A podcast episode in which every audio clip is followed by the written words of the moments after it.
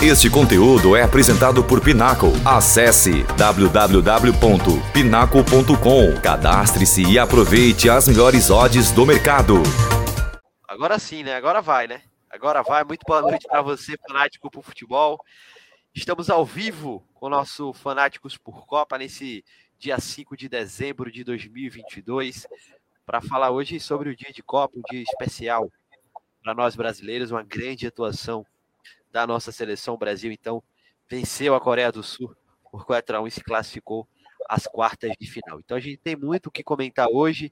Vamos, então, aqui apresentar nossa equipe é, de mesa, o pessoal que vai estar aqui com a gente para debater muito sobre esse jogo do Brasil, também falar sobre Croácia e Japão, o Croácia que será o adversário do Brasil nas, nas quartas de final, também falar sobre os jogos de amanhã. Sempre lembrando que esse programa é apresentado pela Pinnacle, que é a casa de apostas oficial da O Melhor do Futebol. O QR Code está aí na tela, você quiser fazer seu cadastro, deposita e faz a aposta, ainda dá tempo de apostar lá na Copa do Mundo. Então, quiser apostar, vai lá na Pinnacle. E vamos apresentar então aqui a nossa equipe. A gente começa chamando o nosso Amadeus Galiotto para trazer o destaque inicial do programa. Amadeus, boa noite. Boa noite, gente. Boa noite a todo mundo que está na transmissão, que está assistindo também. É, já começa falando dos jogos ou a galera vai, vai falar primeiro? Não, pode trazer o seu destaque inicial. Ah, posso trazer? Pô, eu queria trazer primeiramente pro coletivo da seleção brasileira.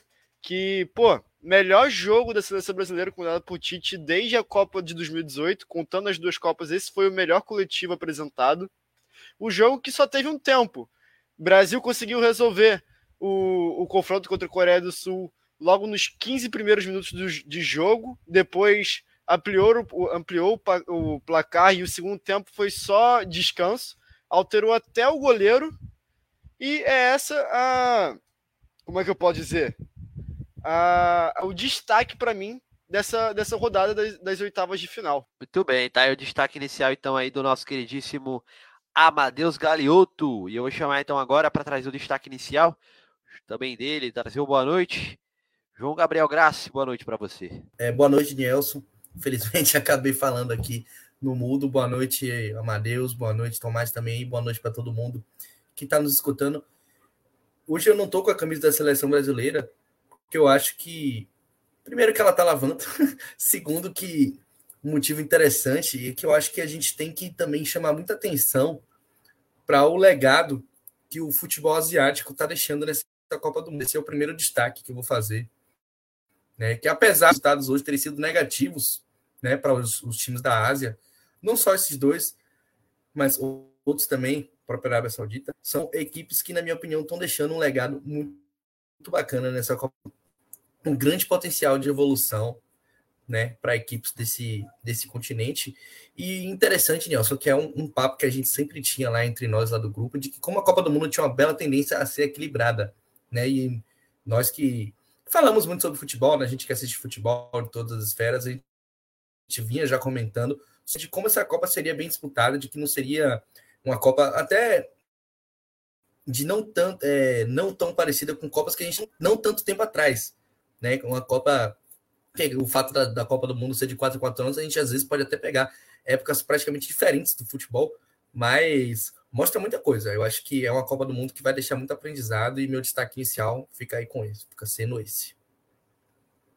Muito bem, chamar também para trazer o destaque inicial o nosso queridíssimo Tomás de Cavalho. Tomás, boa noite para você. Boa noite, Nielson, Amadeus, João e a você, fanático por futebol, fanático por Copa. O meu destaque vai para o clima, como um clima bom da seleção brasileira, que contagia até o seu técnico, aquele cara que é mais estilo linha dura, fazer até a dança do momento, que é a dança do pombo, a dança do pru, pru, pru. Vou até fazer aqui. Meu destaque vai para esse clima maravilhoso que a seleção brasileira está tendo nessa Copa do Mundo e mesmo com os hates de fora, que até o próprio Tite reclamou na coletiva antes desse jogo, mesmo com os hates, o Brasil vem com um clima muito, muito legal e tem tudo para esse clima ficar melhor ainda, ainda mais trazendo o Hexa para a gente, para aqui para o Brasil. Meu destaque inicial é para ele. Muito bem, tá? Então os destaques iniciais, então a gente começa aqui o nosso programa para falar então. A gente já começa falando da vitória da seleção brasileira sobre a Coreia do Sul. Placar de 4 a 1 né? Um jogo que se desenhou desde o início muito fácil para a seleção. Que o Brasil, na verdade, propiciou isso, que o jogo fosse fácil, porque desde o começo, é, marcando.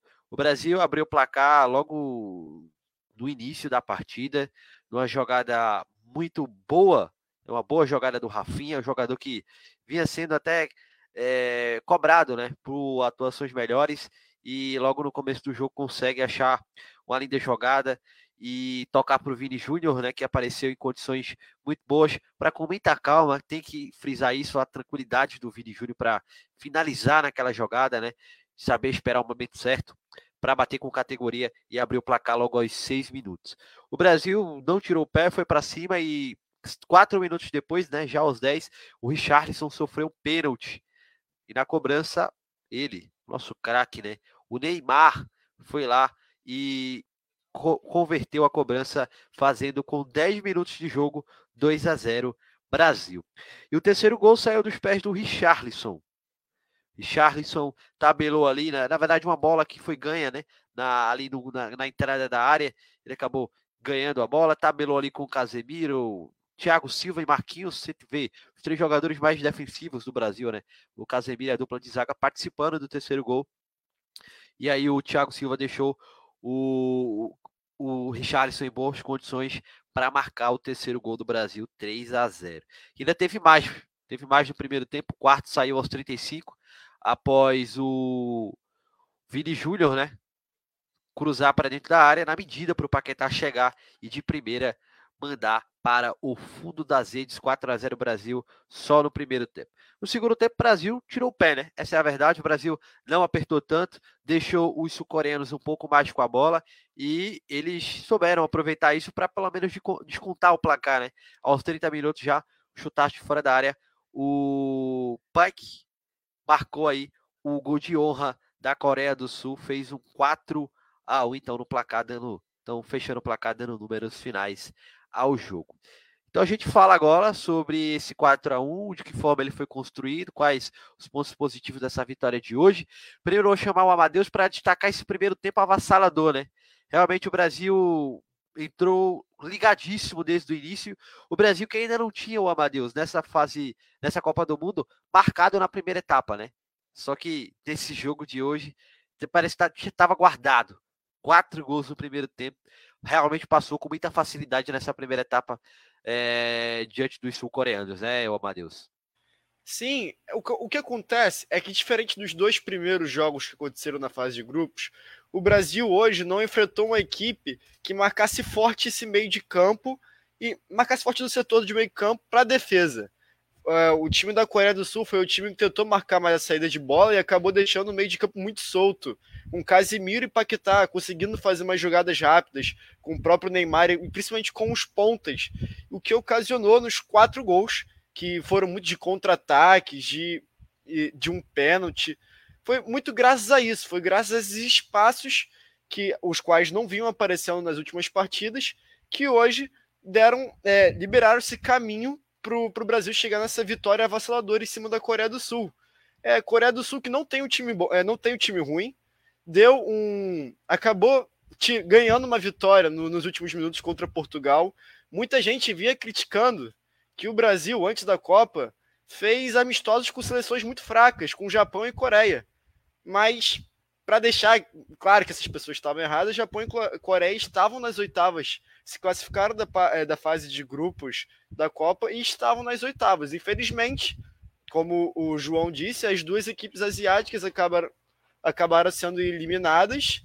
E é isso, muito graças ao, ao futebol praticado pelo Brasil e também a um vacilo feito pelo Japão, que dá muito para passar pela Croácia. Jogou melhor, mas infelizmente não passou. Muito bem, tá aí o destaque então, do nosso Amadeus para iniciar esse debate, falando então sobre esse primeiro tempo do Brasil. Ô, João, é, chamar você também para esse debate para falar que nesse primeiro tempo eu acho que foi o, a grande apresentação que vimos, vimos nessa Copa do Mundo. Eu acho que o primeiro tempo do Brasil foi algo realmente sensacional, né, João? É, Nelson, de fato, é, o primeiro tempo do Brasil foi o Brasil jogando como a gente gostaria de ver em todos os jogos, né? Por mais que eu não tenha achado que o Brasil foi mal, realmente mal em nenhum jogo, nenhum jogo que perdeu, é dessa maneira que a gente quer ver o, o Brasil jogar, né? Um Brasil veloz, um Brasil um Brasil com jogadas bem trabalhadas, um Brasil com triangulações, né? O Brasil sendo Brasil, seleção brasileira, jogadas individuais também, né? Os pontas participando. Hoje o Rafinha provavelmente fez seu melhor jogo na Copa, né? Apesar de não ter feito o gol, acho que estava até entre os melhores em campo. Não sei se estou cometendo algum exagero aqui. Mas foi um jogador que para mim se destacou na partida. E eu não acho que ele estava fazendo uma Copa ruim, como estavam dizendo, mas também não estava sendo o Rafinha que a gente estava esperando, né? Que a gente viu nas eliminatórias ainda. E hoje eu acho que ele passou o mais perto possível disso. Né? É, teve muitas coisas positivas no jogo, mas é, uma coisa que o, o Amadeus falou que é importante é que o encaixe né, de características entre Brasil e Coreia já era favorável para o Brasil, e o fato do Brasil ter feito um gol cedo também é, tornou o jogo mais favorável ainda. Hoje a gente tinha uma tendência a ter um jogo mais aberto, pelo que a gente vinha observando dos times asiáticos, que em alguns momentos eles até se sentem confortáveis também jogar sem a bola, mas ao mesmo tempo são equipes que querem jogar um pouco mais, né? A gente viu Suíça, Sérvia, Camarões, são times que não quiseram jogar contra o Brasil. Né? Times que, é, principalmente a Sérvia, eu esperava mais. Né? A Sérvia que tem um ataque, na minha opinião, bem forte, mas acabou não conseguindo construir muita coisa, também muito por mérito da seleção brasileira, que retomava a posse muito rápido, mas enfim. A gente viu, né? Hoje a seleção brasileira é, não, não teve o resultado ameaçado em nenhum momento por ter feito muitos gols e rápido, né, ter é, feito logo dois gols muito rápido. Mas a gente viu hoje é, uma equipe que atacou o Brasil, né? A Coreia atacou, obrigou o Alisson a fazer boa defesa. Eu acho até que o Alisson, inclusive, hoje é, foi um, um, dos destaques também no jogo, apesar do. Para mim, o, o jogo foi controlado o tempo inteiro, mas deu tempo do Alisson fazer pelo menos umas três boas defesas. Então, foi uma partida que deu para a gente perceber muita coisa. Eu achei interessante também observar o time da Coreia bem organizado, apesar de é, ter escolhido, talvez, a, a não, ter, não ter escolhido a proposta ideal para jogar contra o Brasil. Claramente, essa proposta de você baixar as linhas contra a seleção brasileira tem sido a proposta que tem mais dificultado o time de Tite jogar, né? Marcar a saída de bola do Brasil tem sido complicado, né? Os coreanos não conseguiram é, ficar compactados o suficiente, né? Eles tiveram essa pequena falha, como o Amadeus falou bem, às vezes eles subiam para pressionar, mas acabava que o meio-campo não chegava tão junto dos, dos atacantes, nem a defesa, e ficava um buraco ali no meio. Estava dando muito espaço para o Brasil correr com a bola. E vários lances o Brasil chegava e conseguia ter liberdade para correr o campo e armar as jogadas e acionar os pontas. E o Brasil, quando aciona os pontas, né, que os pontas têm essa liberdade de ocupar mais essa faixa da linha de fundo, as laterais ficam mais recuados, né? Não importa se era o Danilo na esquerda ou era o Danilo na direita. Enfim, qualquer lateral que o Brasil jogar vai ser realmente o espaço mais preenchido pelos pontas. E aí o Brasil acionando os pontas para poder fazer essas inversões para o outro lado rapidamente é uma das jogadas que o Brasil é mortal. E o primeiro gol diz muito isso, né? O Rafinha consegue ali é, achar o espaço com drible, com jogada individual, com velocidade, cruza a bola, o Vinícius vem do outro lado, né? Aquela coisa que a gente chama de amplitude, né? O Brasil largando bem o campo para poder abrir os espaços. E aí Vinícius Júnior estava completamente livre para fazer o primeiro gol. Depois disso, né, veio o pênalti, que é um lance até um pouco mais. Pode-se dizer, claro, que tem o Brasil chegando com a bola, mas também é um lance que, querendo ou não, tem um pouco de. de é um pouco mais fortuito, né? Que é a, a, penalidade cometida pelo jogador da Coreia. E aí, depois do 2 a 0 acho que um pouco mais desmotivados. A seleção tem muito talento, né? É um time muito orgânico que não, não cede espaço, né? O Brasil é um time que cede muito pouco espaço para os outros, para as outras equipes. E mesmo assim, a gente viu a seleção coreana tendo uma boa organização, arriscando alguns chutes de fora da área também, obrigando o Alisson a fazer boas defesas. Eu acho que, apesar do 4 a 1 a gente teve um jogo bom, até dos dois lados. É porque defensivamente eu acho que a Coreia pecou, como a gente falou nessa questão do meio-campo, mas foi uma partida muito boa, né? Eu acho que a seleção brasileira ganha moral com esse jogo. Agora chega para o próximo jogo com, com uma responsabilidade grande, né? Porque tá todo mundo agora na expectativa de ver o Brasil ter essa regularidade de fazer dois jogos desse mesmo nível em sequência, né? porque vinha todo mundo cobrando, né? O Brasil fazer mais gols, o Brasil ser mais convincente, que estava faltando, e agora essa imagem é a última que fica, né? Tinha ficado a imagem do jogo contra, contra Camarões, que era um time que não vinha assim deficiente. O Brasil contra Camarões perdeu gols. E hoje a gente mostrou que o Brasil, quando é eficiente, né, quando tem o que tem de, o que pode ter de melhor em campo, é a Copa. Muito bem, tá então o destaque do João. E você, Tomás, eu acho que é, eu estava até ouvindo um pouco da, da coletiva, e aí o Neymar, né, ele, ele foi, foi convocado, entre aspas, ali para dar a coletiva, é, para participar da coletiva de imprensa, porque ele foi eleito o melhor jogador em campo. Né, na, na, pela FIFA. E aí foi o que ele, ele perguntado sobre, sobre isso, e ele falou que a missão é até difícil, né? De hoje ter elegido um, o melhor jogador em campo no Brasil, porque realmente, coletivamente, individualmente o time esteve muito bem, né? Tivemos aí é, os jogadores de frente, inclusive, todos, todos eles atuando muito bem, né? E realmente uma partida, o Tomás, coletivamente, individualmente muito boa do Brasil hoje, né? Isso, isso mesmo, uma partida em que o quarteto ofensivo funcionou no ataque, então prova que os quatro gols do Brasil foram de quatro jogadores diferentes e praticamente todos eles participando nos lances. No primeiro gol, a gente vê a inversão, vê o, um, uma disputa de bola em que o Paquetá tenta disputar, mas a bola sobra para o Rafinha. Ele faz a jogada de linha de fundo, cruza para trás. O Neymar tem uma dividida antes, a bola passa pelo Neymar e o zagueiro da Coreia e sobra para o Vinícius Júnior, que teve a tranquilidade de parar a bola, a bola olhar para onde ele queria bater e colocar. Você vê que aí já participou praticamente quatro jogadores do, do, do quinteto, eu falei quarteto, mas é o quinteto ofensivo do Brasil, na verdade, porque o Paquetá estava chegando muito também hoje. Fez uma partida muito boa também hoje, diga-se de passagem.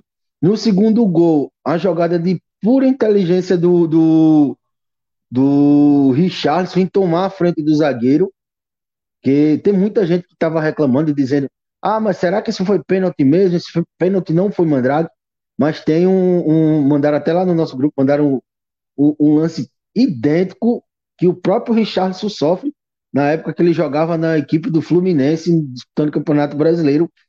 E a gente vê que é pênalti. Você vê que o Richardson ele toma a frente do zagueiro e o zagueiro vai chutar. O zagueiro não queria atingir o Richardson, mas pelo fato do Richardson tomar a frente, ele atinge o Richardson e, e, querendo ou não, sem querer, também é falta.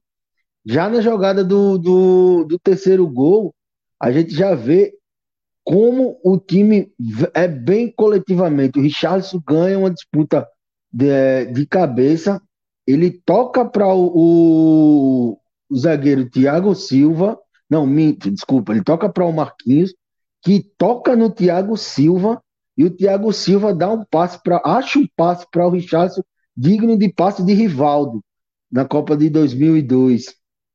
Então você vê que o, o sistema ofensivo hoje do Brasil, não só apenas os cinco jogadores lá da frente funcionaram, como também os jogadores lá de trás, quando foram para o ataque, eles também funcionam. Você vê que o, o, Brasil, depois que ele abre o 2 a 0 isso antes até do terceiro gol, você vê que ainda teve umas duas ou três bolas em que o, o Militão de um lado e o Thiago Silva do outro, ele consegue achar com lançamentos o Vini Júnior e o Rafinha. Rafinha que hoje foi muito bem. É, concordo com o João, não, não, não vejo ele jogando um, um mau futebol que muita gente vinha falando, mas também eu vejo que ele estava decepcionando um pouco. Mas hoje ele foi muito bem. Ele, na hora que precisou dele, ele foi lá e decidiu e foi essa jogada que abriu o, o, os horizontes para a seleção brasileira na partida de hoje. Vinícius Júnior não tem nem o que comentar. Ele, nessa Copa do Mundo, ele já tem um gol e quatro assistências. Ele participou mais de, de 50%, acho que uns 60%. Acho que são duas assistências, não? Duas. É, porque o, o chute do gol do, do, do Richarlison no primeiro gol, ele que chutou, né? Aí pode ter gente que considera assistência e não considera. Aí no, no, no, no jogo contra a Sérvia ele dá o passe para o Richarlison também, não é isso? Contra a, No, no, contra a Sérvia. Contra a Sérvia ele não dá os dois gols? Dá, não participa das duas jogadas. Participa, contra, participa. Contra a Suíça também ele participa. E hoje ele dá um passe primoroso para o, o, o, Paquetá. Então, pode se considerar e não considerar aquela assistência ao primeiro gol do Brasil na Copa. É, mas o fato é que ele participou de quatro dos gols do Brasil, né? é, participou de muitos gols já no Brasil. O Brasil tem sete gols, né? Ele participa de cinco, na verdade, que é um fazendo um e, e, e criando a jogada de quatro. Ó, eu vou até. Você até falou isso, eu vou até. Eu ia até puxar isso é, é, futuramente, mas acho que a gente pode até antecipar, porque talvez a gente. Talvez não, eu, pelo menos para mim, o, até, até o momento, é, pouco tá se falando do Vini Júnior, mas para mim, até aqui, ele é o grande jogador do Brasil nessa Copa. E a forma que o Brasil for avançando, eu acho que ele pode ser é, cogitado, né? É, para ser o melhor da Copa, né? Muitas tá falando hoje Messi, Mbappé, porque, claro, estão jogando muita bola. Mas eu acho que pela participação que o Vini vai tendo na, na escalada do Brasil dentro da Copa do Mundo, sendo participou muito bem no primeiro jogo, é, segundo, no jogo contra Camarões, é verdade, e hoje não foi essencial, eu acho que ele pode ser cotado, pode estar futuramente, quem sabe, na próxima partida contra a Croácia, caso ele vá bem, ele já pode estar cotado, é, cotado inclusive, para ser um dos melhores jogadores da Copa, para brigar por essa bola de ouro da Copa, que é um prêmio individual, é verdade, mas que todo mundo quer vencer, né? Ninguém quer deixar um prêmio para trás, né? Eu, é lógico que também tem a questão do protagonismo do Neymar, né? Que isso pode acabar interferindo, mas que ele realmente, né, o, o Tomás, vem sendo até aqui um grande nome do Brasil, né? É, concordo. Eu acho que ele, ele provavelmente ele vai estar cotado. É, Brasil chegando na final, é, ele continuar jogando decisivamente, como ele está vindo sendo. É, você falou do Neymar, o Neymar hoje foi considerado o melhor em campo, e foi até essa pergunta para mim, é muito, foi muito difícil, eu acho.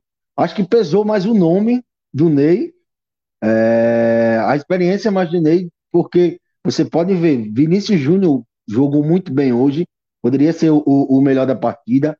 O Richardson também foi essencial pois ele sofre um pênalti, faz um, um, um golaço, que na verdade ele praticamente cria a jogada do gol dele. Ele cria. O, o Rafinha não fez o gol, mas foi por detalhe, porque ele realmente também hoje foi muito bem.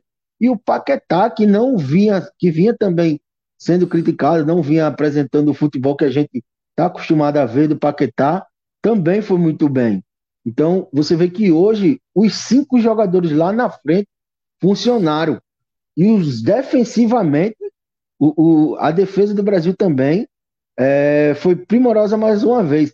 Tomou o gol, ah, be beleza, tomou um gol no, no, no numa jogada de, de, que foi de chute de fora da área, mas eu revendo o lance aqui agora, tinha seis jogadores na frente do Alisson e muito difícil para ele ver, tanto que ele só pula, e só tem a reação quando a bola passa pelo, pelos jogadores. É, sobre o, o, Vini, eu concordo. Pode ser que ele venha se tornar a, a brigar decisivamente para ser um dos melhores da Copa, mas no Brasil você tem esse, esse leque. Você tem o Neymar, que é fora de série. Você, muita gente critica, dizendo que o Neymar, o Brasil não precisa do Neymar a prova do, de é hoje aí, mais uma vez, como o Brasil com o Neymar é um, sem o Neymar é outro. Não é que o Brasil tem aquela dependência do Neymar, mas o Neymar é muito importante para esses jogadores que estão em campo também. Não só os jogadores do Brasil, mas os adversários. Porque você vê quando o Neymar toca, pegava na bola, tinha dois, três jogadores em cima dele. Então isso abre mais espaço.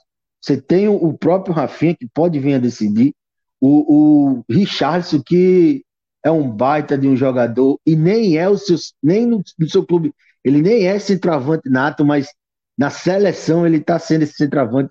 O que faltou em, em 2008, 2018, a gente tem hoje de sobra. E o Richardson o, o, tá fazendo os gols, ele, ele não só briga, ele tá fazendo os gols, ele tá sendo decisivo na hora que ele tem que ser. Você tem o Paquetá, que também é, é um baita jogador, nesse jogo mostrou que ele tem qualidade. E você, quando você olha para o Banco do Brasil, ainda tem caras que podem decidir, porque o Martinelli entra, mais uma vez ele entra muito bem. O Rodrigo entra e, e, cara, 22 anos o Rodrigo tem, né? Moleque, ó, 21 a 22 anos o Rodrigo tem. E, e você vê em um jogo de oitavas de final de Copa do Mundo, ele não se esconde. Ele é o típico jogador que, que não se esconde de, de jogar. Então você vê que o Brasil está muito bem servido. E o Brasil chegando na final, em qualquer um desses que chegar e se for o bola de ouro, eu acho que está muito bem entregue. Tá mutado, Nelson. Tá aí o destaque todo Tomás. É, alguém quer falar algo aí sobre o Vini Júnior? Eu quero, eu quero. Então, é, complementando o que você disse sobre ele poder ser eleito o melhor jogador da Copa, o que eu acho que falta para ele tá brigando é, com o Messi e o Mbappé são as jogadas individuais. O Vinícius Júnior ele joga muito bem, mas ele tá jogando muito bem pro coletivo. Não é à toa que ele vem dando muitas assistências, Fez poucos gols, em, gols ainda. Fez acho que só dois. Não me lembro agora. Acho que só dois. Um Mas hoje. Tá... É, um hoje. Só um? É, que o outro ele fez o gol contra a Ah, é, foi no lado, foi no lado, é. É, então, o que falta para ele são aquelas jogadas individuais, aquela, aquela sabe, aquelas jogadas que ele mesmo faz no, no Real Madrid, de partir para cima, passar por dois, três. A gente não tá vendo muito disso dele na Copa tá vendo mais, muito mais o Vinícius muito mais participativo, dando boas assistências. Pô, aquele da hoje pro Paquetá é incrível. Ele desenrola um passe que passa por cima de toda a zaga, ele tem uma visão de jogo incrível. Mas assim, para mim o que falta para ele ser eleito o melhor jogador da Copa mesmo são as jogadas individuais. Algo que acho que ele não precisa tanto, porque ele tá muito bem coletivamente. Mas se ele tiver mais essas jogadas, puxar a responsabilidade da partida para ele mesmo, aí sim eu acho que ele vai se isolar como o melhor é, jogador da Copa. O que ele, ele tem como, ele tem, ele sabe jogar para receber isso. Mas agora falando de outro assunto, é, o Tomás ele disse muito bem que pô, vários jogadores jogaram bem e tal. E uma coisa que eu queria dizer, pô, toda vez que eu vejo uma partida do Brasil, eu tento eleger para mim o melhor jogador. Só que hoje, cara, eu não consegui. Hoje todo mundo jogou bem. Todo mundo, todo mundo mesmo o Richarlison participando de gol, fazendo marcação no ataque, sofrendo pênalti, o Neymar batendo pênalti e participando de quase todas as jogadas de gol, o Vinícius dando assistência e marcando gol, o Rafinha tendo chance de marcar dois, três, só que o goleiro lá, o, o Kim, o goleiro lá da Coreia, não fazendo. Opa, foi mal. Fazendo boas defesas e não deixando ele marcar. Cara, todo mundo jogou bem. Eu até fui dar uma olhada no SofaScore para ver se eu consegui uma ajuda, para ver as notas, para ver se alguém acabou se destacando mais. Mas, cara, todo mundo tá com nota 7, todo mundo tá com nota parecida. Até o Alisson tá com nota parecida. E, cara, não consegui eleger. Não consegui. Pode falar, João. Acho que o João levantou. O João Thomas. Não sei quem foi que falou. Eu... Eu, eu, levantei. É, eu tenho um para eleger. Pode, pode parecer até mentira, é, pode parecer repetitivo, mas eu acho que o melhor jogador do Brasil, mais uma vez no jogo de hoje, foi o Casimiro. A, a consistência defensiva que ele traz para o Brasil é, é, algo impressionante de, de, de, de se notar. Então, eu, por mais que todo o ataque do Brasil tenha jogado muito bem, mas mesmo assim o Casimiro, para mim, ainda foi o jogador se sobressaiu um pouquinho, mas defensivamente. Pode falar, João. João. Eu, o que eu achei engraçado é que na hora o Amadeus fez, ele, ele, ele falou que ele fez exatamente a mesma coisa que eu estava fazendo.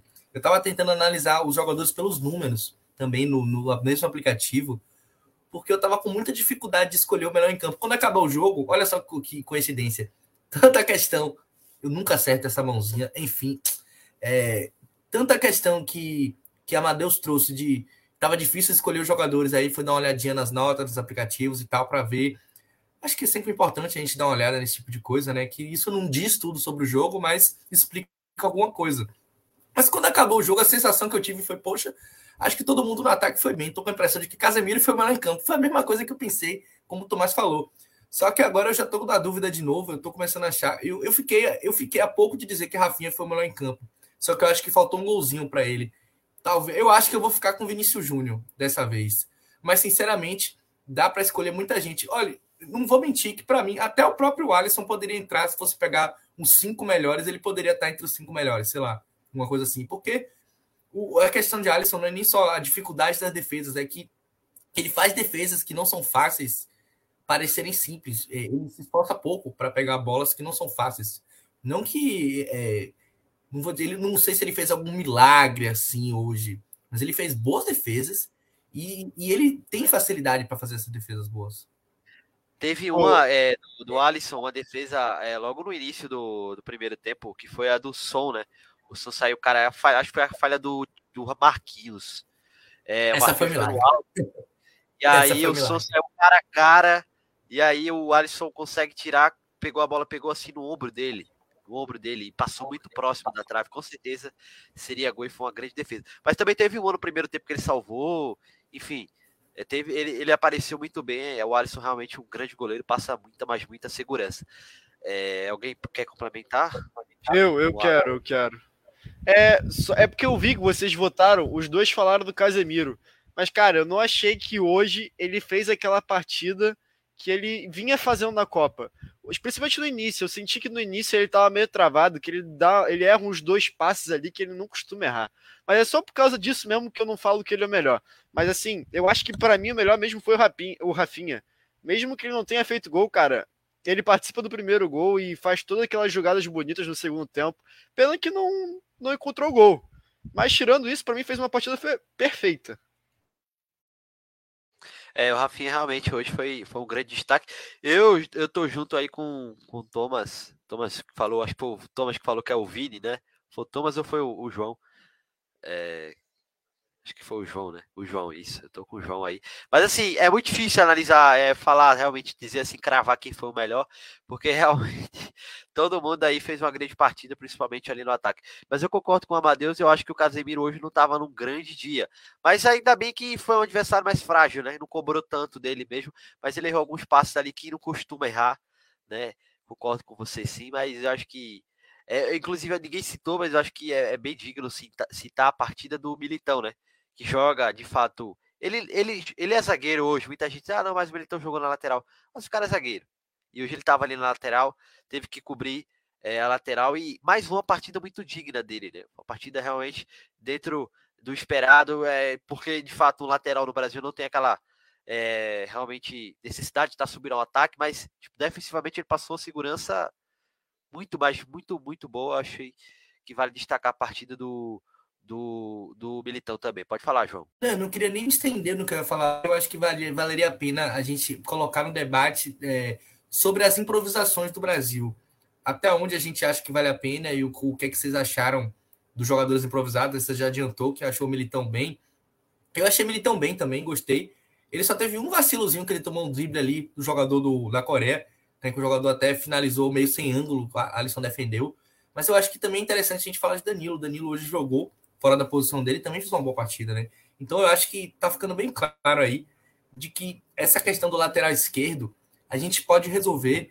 E ó, é, não é que não, não é querendo defender ele de titular e nada. Eu, eu ainda volto a dizer que eu continuo achando um erro, mas para mim hoje foi outra partida que o Daniel Alves não entrou mal. Eu achei que ele entrou, fez o dele ali, teve alguns bons passes. Ele já entrou no momento que não tinha muito o que fazer, né? Não foi mais muito exigido. Mas eu acho que talvez não seja um desastre tão grande como a gente estava pensando, né? Tô com medo de dizer isso e me arrepender ainda. Mas aparentemente essa questão dos laterais lesionados, né? Que a gente teve laterais esquerdos lesionando, pode ser que a gente não sofra tanto por ter achado essa solução, entre aspas, de Danilo na esquerda. Eu confesso que eu fiquei um pouco surpreso, eu achava que ele ia ter bem mais dificuldade, né? Eu achava que ele, por exemplo, teria um lance de militão, entre aspas, né? Que você entendeu. Nunca o militão tenha feito um jogo ruim. Ele fez um jogo bem seguro, teve uma bola que ele ganhou do som ali, inclusive no corpo que eu pensei assim, pô, agora realmente ele mostrou que é um cara que pode fazer a lateral direita com bem tranquilidade, deve ser titular, inclusive, continuar como titular. Mas eu achei que o é, Danilo também, querendo ou não, ele estava meio torto ali na esquerda, né? Apesar de já ter jogado na lateral esquerda algumas vezes, ele estava meio torto. Então, eu acho, eu particularmente acho bem difícil você jogar com a perna trocada. Então, eu acho que também é válido a gente apontar. Danilo se mostrou aí que, caso o pior aconteça, né? Que eu espero que não, que o Alexandre possa voltar, voltar bem é que a gente tem um lateral ali, um, uma opção de lateral esquerdo ali que teste, ou não é canhoto. Muito bem, tá? Então o destaque do nosso João também sobre essas improvisações hoje no Brasil. É, eu acho que a palavra perfeita para definir as partidas de Militão e Daniel de Danilo, né? Eu acho que é não, compromet, não comprometeram. É, é um fato, né? Pode ter sido porque a Coreia do Sul não exigiu tanto, pode, mas assim, eu acho que foram partidas bem dignas dos dois. E você falou do Daniel Alves, né? O Daniel Alves que fazendo um golaço, né? Acho que foi um passe do Gabriel Martinelli, né? Um cruzamento, e aí ele fechou no segundo pau, uma meia bicicleta ali, quase que faz o golaço. Imagina se o Daniel Alves faz aquele golaço, ia se consagrar, né? De Pô, fato. mas o Nelson, o Nelson, aquele lance ali era para ele ter dado a cabeçada pro meio, tinha dois caras livres no meio. Por mais que tenha sido bonito o voleio dele, cara, mas de qualquer jeito, era, era só um passe de cabeça ali para dentro que resolvia. Mas, pô, você, ah, faria, você faria não, isso? Não. Mas Tava, eu torci demais pra ele fazer aquele gol. Eu torci demais pra aquela bola ter entrado, bicho. E ele sair fazendo assim, olha. Botando a mão no ouvido. Caramba, ia ser muito da hora, viu? Os próprios caras que estavam na transmissão, eu acho que ia ficar nem, sem falar nada, bicho. Porque muitos dos que estavam na transmissão, acho que só tirando o, o, o Júnior, foi um dos poucos que não criticaram. Não, e, e, tipo assim, a parada é que o Daniel Alves, ele faz a função dele bem. Função de lateral. O problema é que ele quer dar uma doida de jogar de meia, de volante. Aí ele não dá certo. Mas como ele vem jogando na seleção de lateral, para mim tá super tranquila a convocação dele. Mesmo que ele tava desempregado, né? não tava mais no Pumas. Pô, ele, ele é um bom lateral, um lateral até que seguro. Ah, até que não, né? Ele é bem seguro. E, pô, toda essa relação que ele tem com, com com a seleção brasileira, com os jogadores, não tinha como deixar ele de fora. É verdade. Tá, então destaque também do nosso Amadeu sobre o Dani Alves. A gente vai chegando então ao fim desse debate sobre o Brasil, né? Eu queria só o destaque final aí dos amigos. Daqui a pouco a gente vai falar da Croácia. Mas para a gente falar, finalizar, é, trazer realmente só um para fechar mais um ponto sobre esse, essa atuação brasileira hoje, é, um por um, começando por você, Amadeus, é, para a gente, só para finalizar, mais um ponto aí sobre essa atuação hoje do Brasil e o que é que a gente pode tirar de lição para daqui para frente. Cara, o que eu queria deixar de destaque final foi a volta do Neymar. Neymar que vinha vendo, é, sendo criticado na internet por, por, por óbvio pela por ele ter votado e tal, por toda aquela questão que ele expôs o voto dele, que muita gente criticou ele, que, que desejou coisas ruins a ele depois da lesão, mas que graças a Deus voltou muito bem nas oitavas e fez uma boa partida. É, fez jogadas importantes, participou de quase todos os gols. Acho que só não participou, de um gol, que foi o gol do, do Richardson.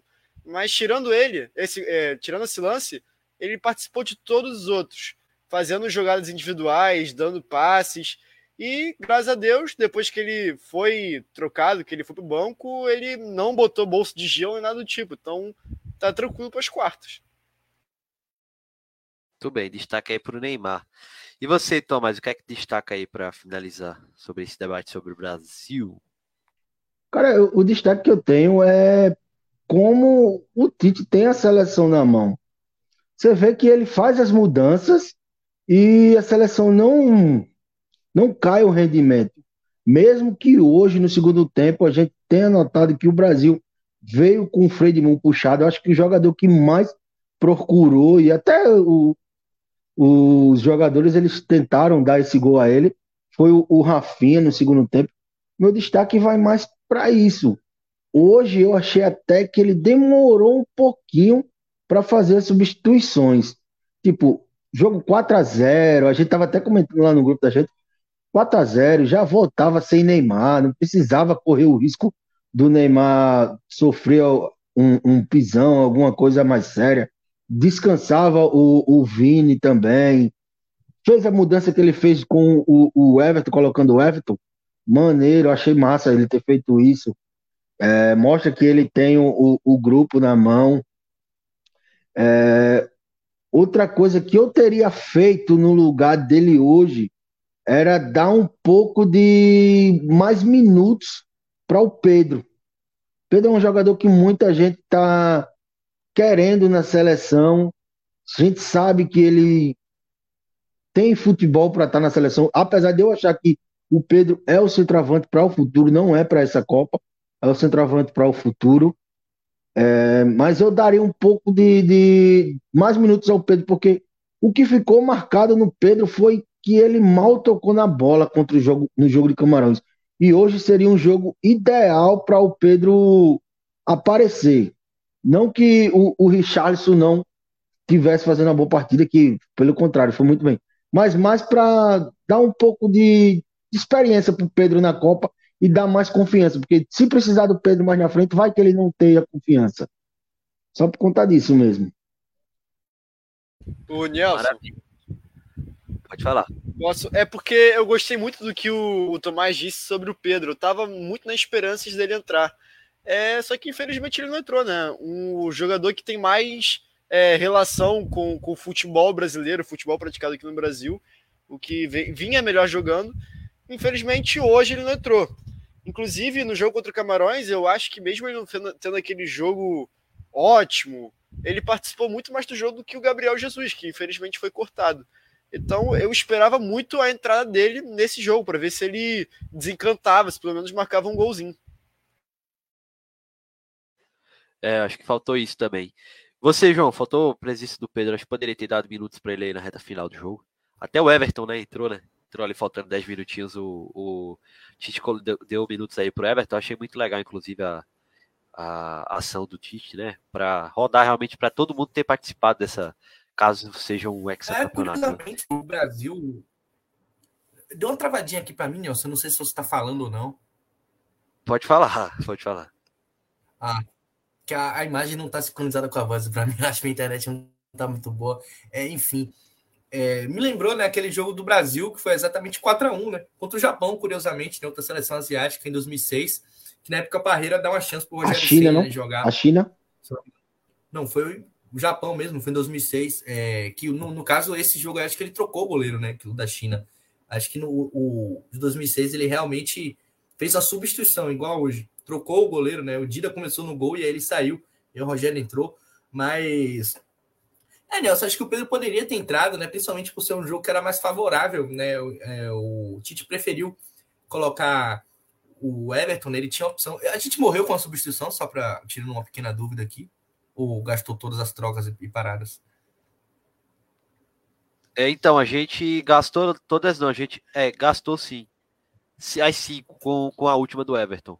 É, no lugar do Alisson. É, então aí eu acho que o Tite está realmente tentando fazer o máximo controle do grupo. Ele quis dar uma chance para literalmente todo mundo jogar em algum momento, né? Ele teve essa boa chance de fazer isso no terceiro jogo, né? Acabou perdendo, mas eu não acho que foi tudo de negativo. É, quando no jogo de Camarões. O próprio Ederson, que teve a chance, né? Eu acho que aproveitou até bem as chances, fez, fez umas duas defesas boas no jogo. Então, eu acho que ele queria ter essa, queria ter a chance de poder utilizar literalmente todos os jogadores que ele chamou, né? Que não é, não é fácil você administrar um elenco de 26 atletas, né? Todo mundo protagonista em seu time praticamente. Então, são jogadores que, querendo ou não, é, não é fácil, né? Você ligar. O jogador tem ego, né? É, não tem como a gente negar isso, né? Por mais que a gente goste desses caras, a gente sabe que o jogador tem ego, então não é fácil você lidar. O gente está tentando administrar. Eu acho que daria sim para ele ter dado uma chance para o Pedro, mas aí ele ficou naquela, né? Ou eu coloco o Everton para jogar, talvez seja a única chance que ele vai ter nessa Copa, ou eu coloco o Pedro, sendo que eu acho que o Pedro ainda pode entrar assim, viu, Nelson? Eu acho que tá uma relação meio de amor e ódio com o Pedro, essa questão, né? Quem não era favorável a ele enxergou como a pior coisa do mundo ele ter, ele ter o jogo dele contra o Camarões, e quem era muito a favor dele, né? Principalmente torcedores do time que ele joga, é, também cara que, ah, não, mas o Pedro entrou, já mudou o jogo e tal, tem que ter mais chance, tem que ter mais chance. Olha, o Pedro, nesse momento, ele ainda tá atrás. Claro que ele avança um pouquinho, né, com a lesão do Gabriel Jesus, então acho que ele se torna talvez uma reserva imediata ali na centroavância. E por, justamente por isso eu acho que vai ter mais espaço para ele entrar.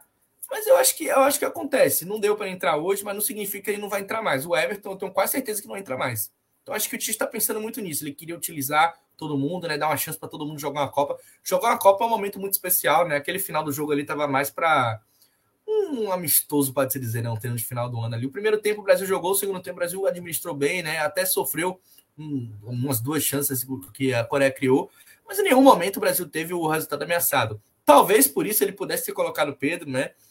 Mas ele preferiu aí dar um pouco de rodagem para o Martinelli, para ver ele jogando mais um pouco. Como o Tomás falou, o Martinelli entrou bem. ele preferiu também colocar o Rodrigo, né? Teve que, teve que fazer algumas alterações ali também, querendo ou não, para poupar os jogadores, né? Por exemplo, o Brasil teve um prêmio na lateral né? Que eu acho até talvez tenha sido o único ponto negativo do jogo de hoje, né? Mas como o Bremer talvez nunca tenha jogado lateral esquerdo na vida, então acho que não dá para a gente falar absolutamente nada. Enfim, é, é isso, Nelson. Eu acho que o Pedro não entrou hoje, poderia ter entrado, mas eu acho que sim, que ele ainda vai ter chance para entrar nessa Copa, porque eu acredito que a gente vai precisar dele, que é um jogador diferente. Pode falar, Thomas. Pode falar. É, bem lembrado sobre o, o, o Bremer, que ele entrou e não entrou tão bem logo de, de cara, né? No primeiro, no, no, nos primeiros lances. Você vê que ele entrou meio como se fosse um terceiro zagueiro pelo lado esquerdo, e o Marquinho fazia um terceiro zagueiro pelo lado direito, e o Thiago Silva, que era aquele o terceiro zagueiro do Líbero. É... Então você vê que quando o Tite percebe isso, ele troca. Ele traz o Marquinho para ser o, o líbero e joga o, o Thiago Silva para fazer a, a, o lateral direito.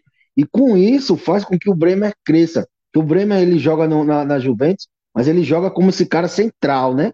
Lá na, na equipe da Juventus é o, o Danilo no lado esquerdo, ele no meio, e agora eu me esqueci quem é o que joga pelo lado direito da Juventus. E você que é vê que. É Acho que é. Acho que é ele mesmo.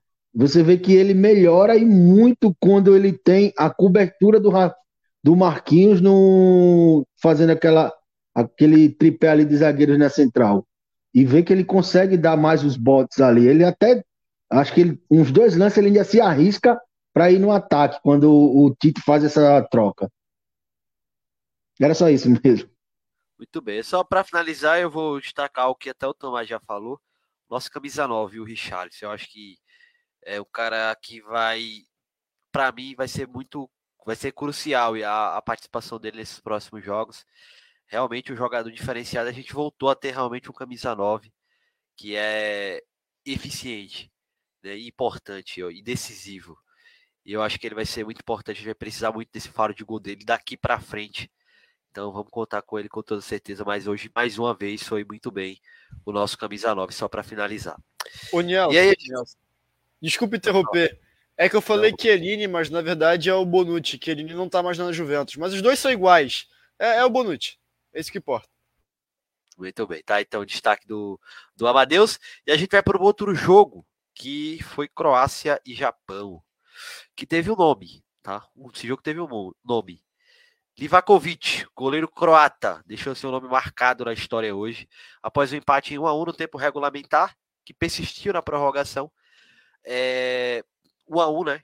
Croácia e Japão nos pênaltis. O camisa 1 defendeu três pênaltis. Defendeu os pênaltis do Minamino, do Mitoma e do Yoshida. E garantiu então a classificação croata às quartas da Copa do Mundo. O placar das penalidades terminou 3 a 1 né? após quatro cobranças de cada lado, ou seja, o Japão perdeu três das três que o Livakovic defendeu. E a Croácia, apesar de ter perdido o pênalti, venceu aí por 3 a 1 é, na, nos pênaltis, então a Croácia garantiu essa vaga. O Japão, inclusive, que saiu na frente com o do, gol do Maeda no primeiro tempo, e o Perisic de cabeça empatou no segundo tempo. Então, após esse 1 a 1 nos pênaltis, deu Croácia. Vamos falar um pouco sobre esse jogo. A Croácia que vai ser adversário do Brasil, então, na sexta-feira ao meio-dia. Então, jogo muito emocionante, ô João. É... E que ficou com aquela sensação de que poderia ter dado qualquer uma das equipes, porque o jogo foi realmente equilibrado. É... A gente teve um Japão muito aplicado, mais uma vez. É, teve bo... é, um jogo que até considero que dessas quartas, dessas oitavas de final, foi o mais fraco. Para mim, isso é um fato. Até aqui, esse Croácia e Japão foi o mais fraco. Não tivemos grandes oportunidades, né? A Croácia até mais no segundo tempo. E o jogo equilibrado. A gente teve um jogo equilibrado, né, João? E ficou para mim a sensação de que poderia ter dado qualquer um dos dois, é, principalmente quando foi aos pênaltis, né? Mas aí parece que pesou a maturidade dos croatas. Maturidade de um time que foi vice-campeão da Copa em 2018 nos pênaltis. Parece que isso fez a diferença em frente ao Japão, que mais uma vez cai das oitavas de final, João. É, como você falou, né, Nelson? Eu acho que o legado do futebol asiático, a gente comentou isso no início da live, né? que eu acho que o legado que o futebol asiático deixa nessa Copa é bem bacana, é bem, é bem uma amostra de evolução, né? Eu acho que apesar do jogo ter sido equilibrado hoje, eu particularmente gostei mais do Japão no jogo. Eu achei o Japão um time mais organizado, um time que sabia mais o que fazer com a bola, um time que não quer negociar a posse, um time que quer atacar, um time corajoso. Eu tenho até alguns destaques individuais para fazer. É porque eu me atrapalho um pouco nesses nomes dos jogadores, mas eu tenho um nome um jogador, camisa 6, o nome dele é o Aturo Endo, o jogador do Japão, que é o meio-campista, que eu gostei muito dele jogando hoje. É um cara que deu bons passes, bem nas interceptações, no desarmes, um jogador bem interessante. No Japão tem alguns jogadores bons, né? Jogadores que jogam na Bundesliga, mas o principal é, de fato, o jogo coletivo.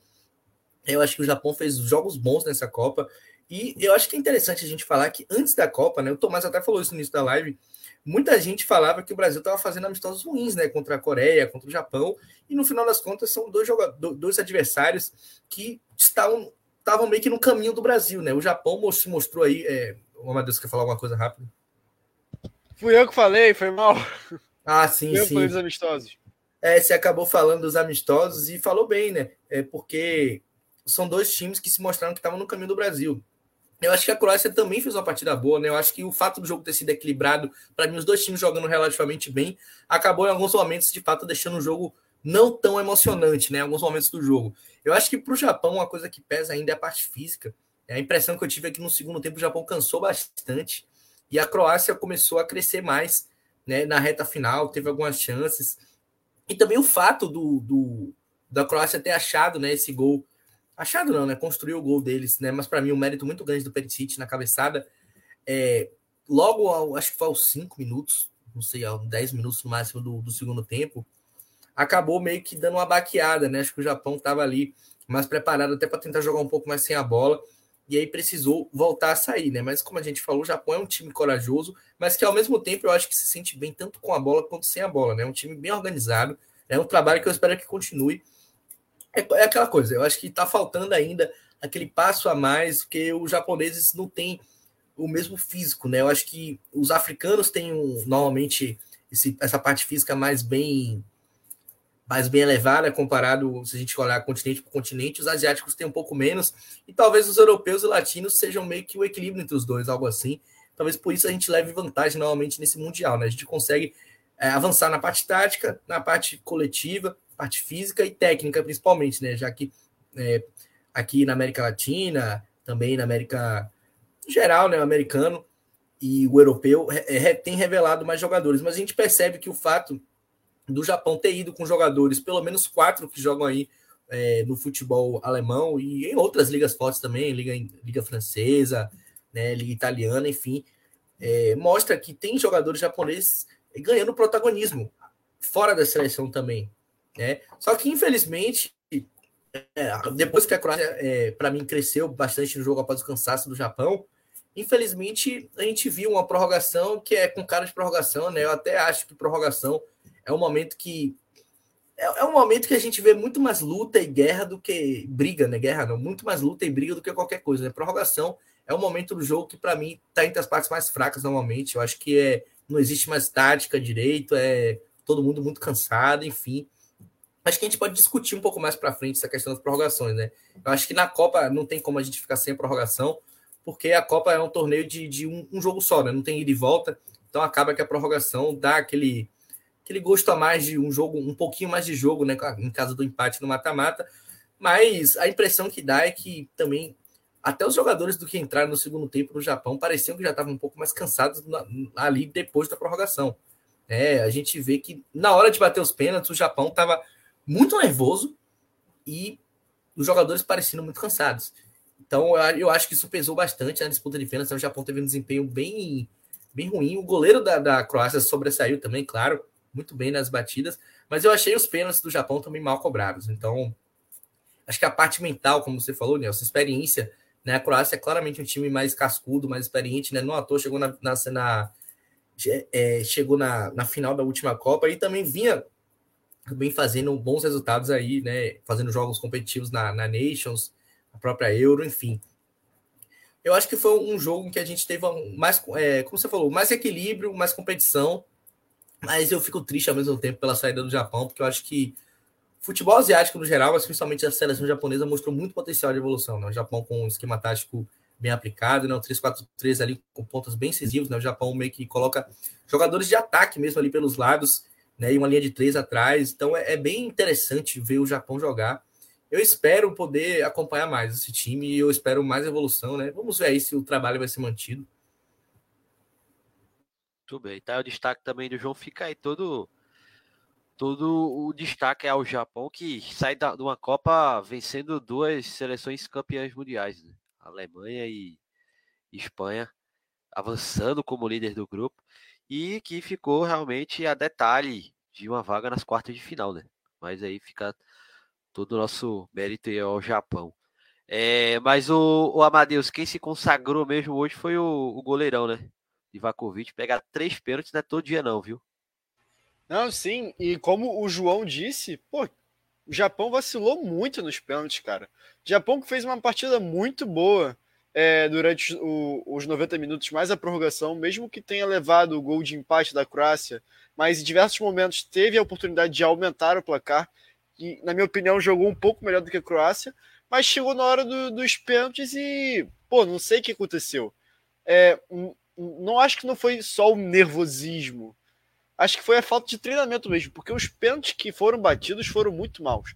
Foram pênaltis fracos e tal. É, muito, muito na parte. Como é que eu posso dizer? Não foi aquele pênalti no cantinho bem batido. Foi um pênalti que o jogador escolheu o lado e parece que bateu sem olhar. Bateu uma bola assim, força e mais um pouco pro meio.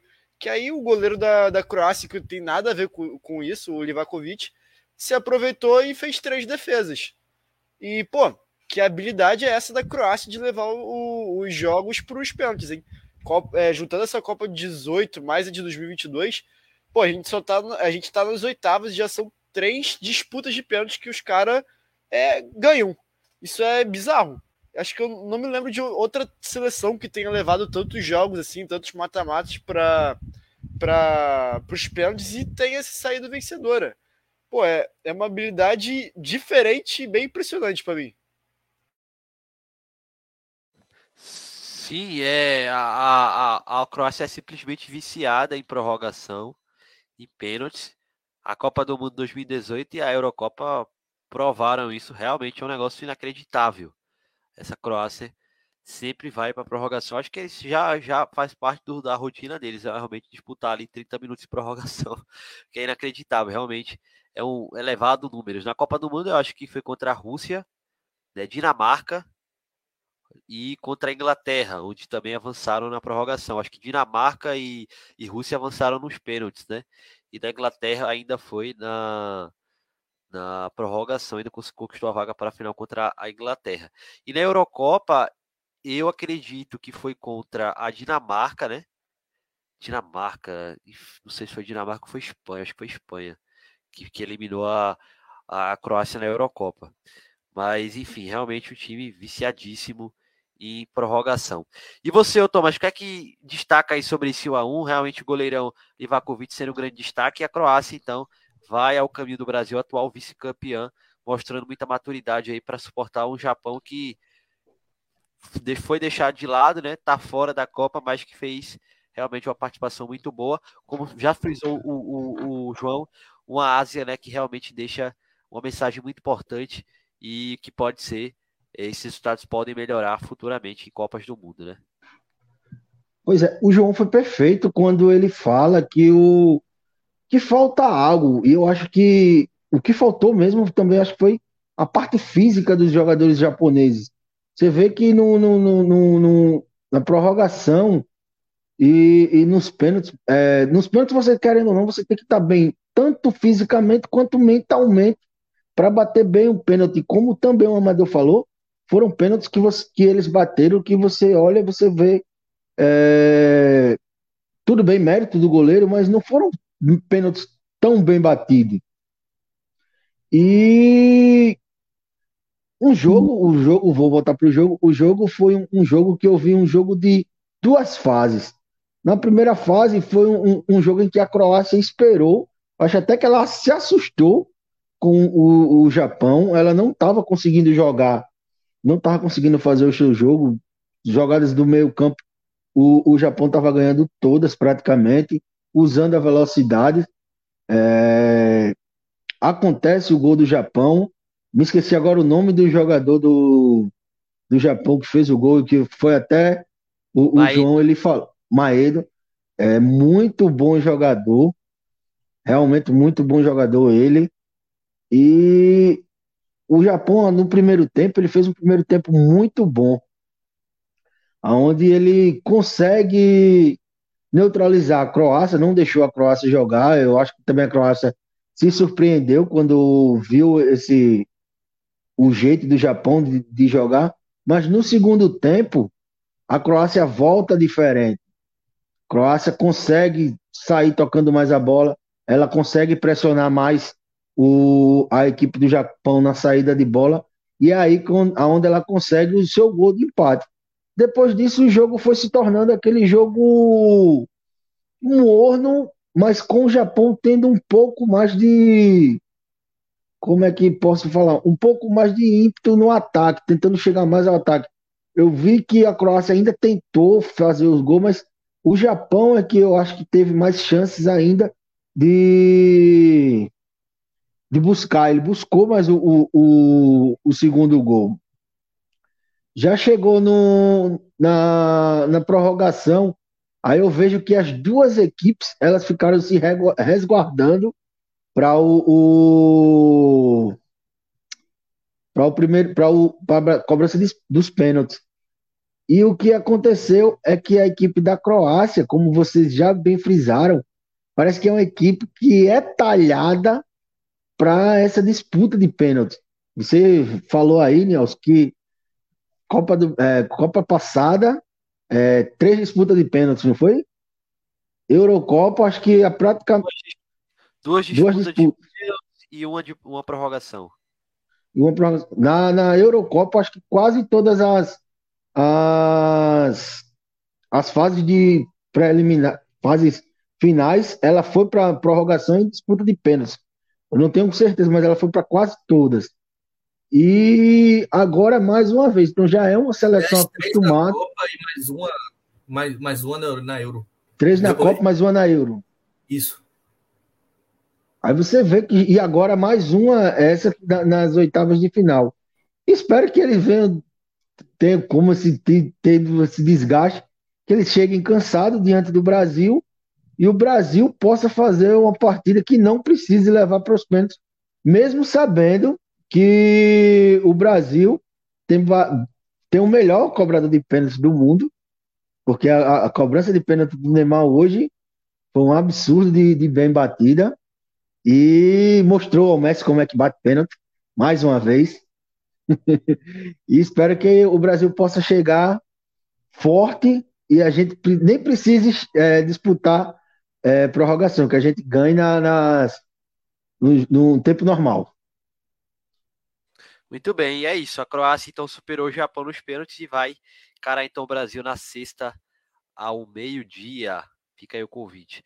Na quarta-feira, no nosso programa da quarta-feira, a gente vai destrinchar mais sobre esse Croácia e Brasil. E também na mesma quarta a gente destrincha mais sobre Argentina e Holanda. Vai ser um programa especial na quarta para falar desses dois confrontos. E na quinta a gente fala sobre os outros dois confrontos das quartas de final. Um deles já está definido, né? Inglaterra e Inglaterra e França. E falta definir então ainda o outro confronto dos jogos que serão disputados amanhã. Jogos esses que a gente é, vai falar a partir de agora. A gente começa a falar então sobre as partidas de amanhã, os últimos dois duelos aí das quartas de final da Copa do das oitavas de final da Copa do Mundo. A gente tem ao meio-dia Espanha e Marrocos. Marrocos que passou como líder de um grupo que tinha a própria Croácia, Bélgica e Canadá. Passou como líder, empatou com a Croácia em 0 a 0 na estreia, depois venceu Bélgica e Canadá.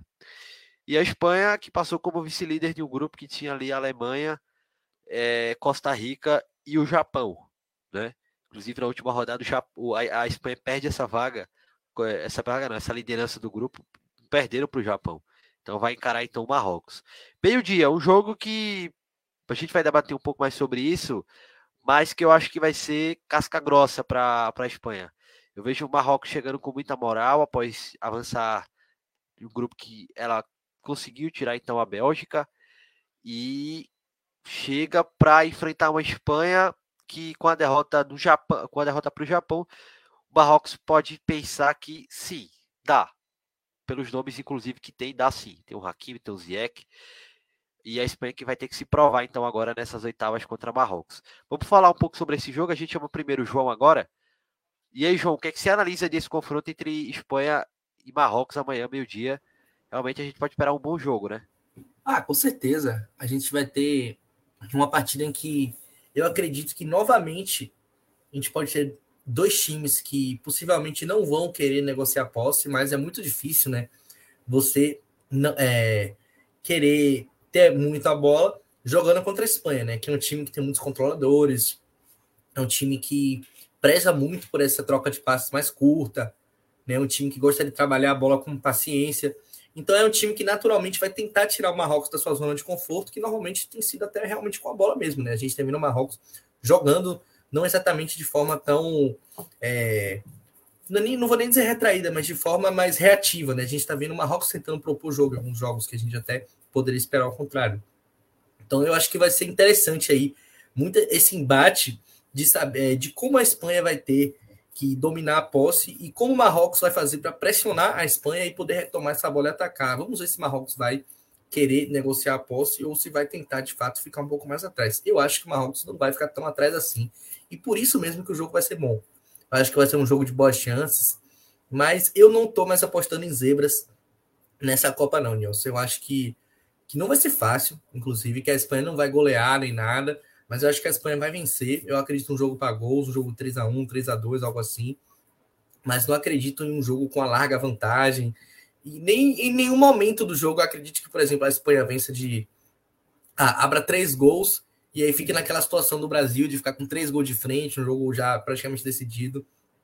Não acredito nisso, né? Eu acredito até um jogo que pode acontecer uma virada, alguma coisa assim, até a Espanha sair atrás e aí buscar um 2 a 1 depois um 3 a 1 e tomar mais um gol. Então eu acho que vai ser um jogo bem movimentado, né?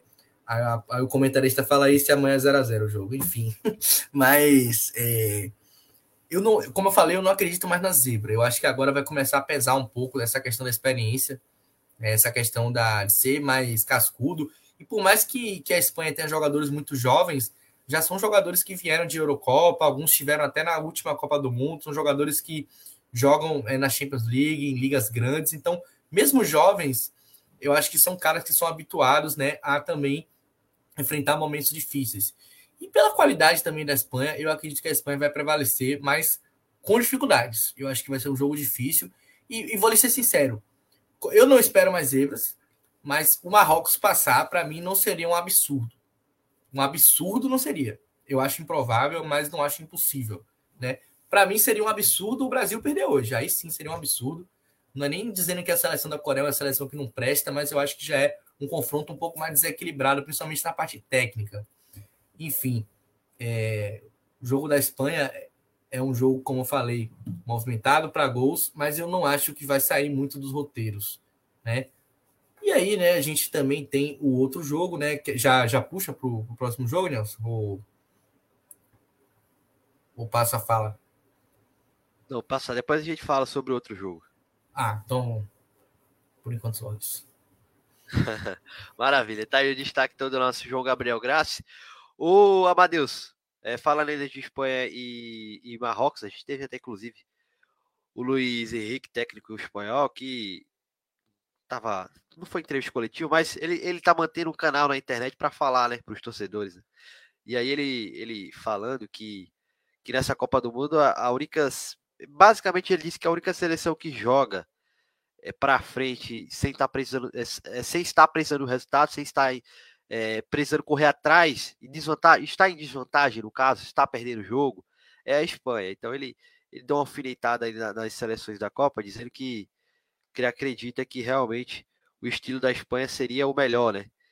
E inclusive até no, no, no vídeo ele, ele, puta soberba do, do Luiz Henrique. Ele, ele tava querendo ensinar até como é que o. É, devem se ministrar os cursos para técnicos.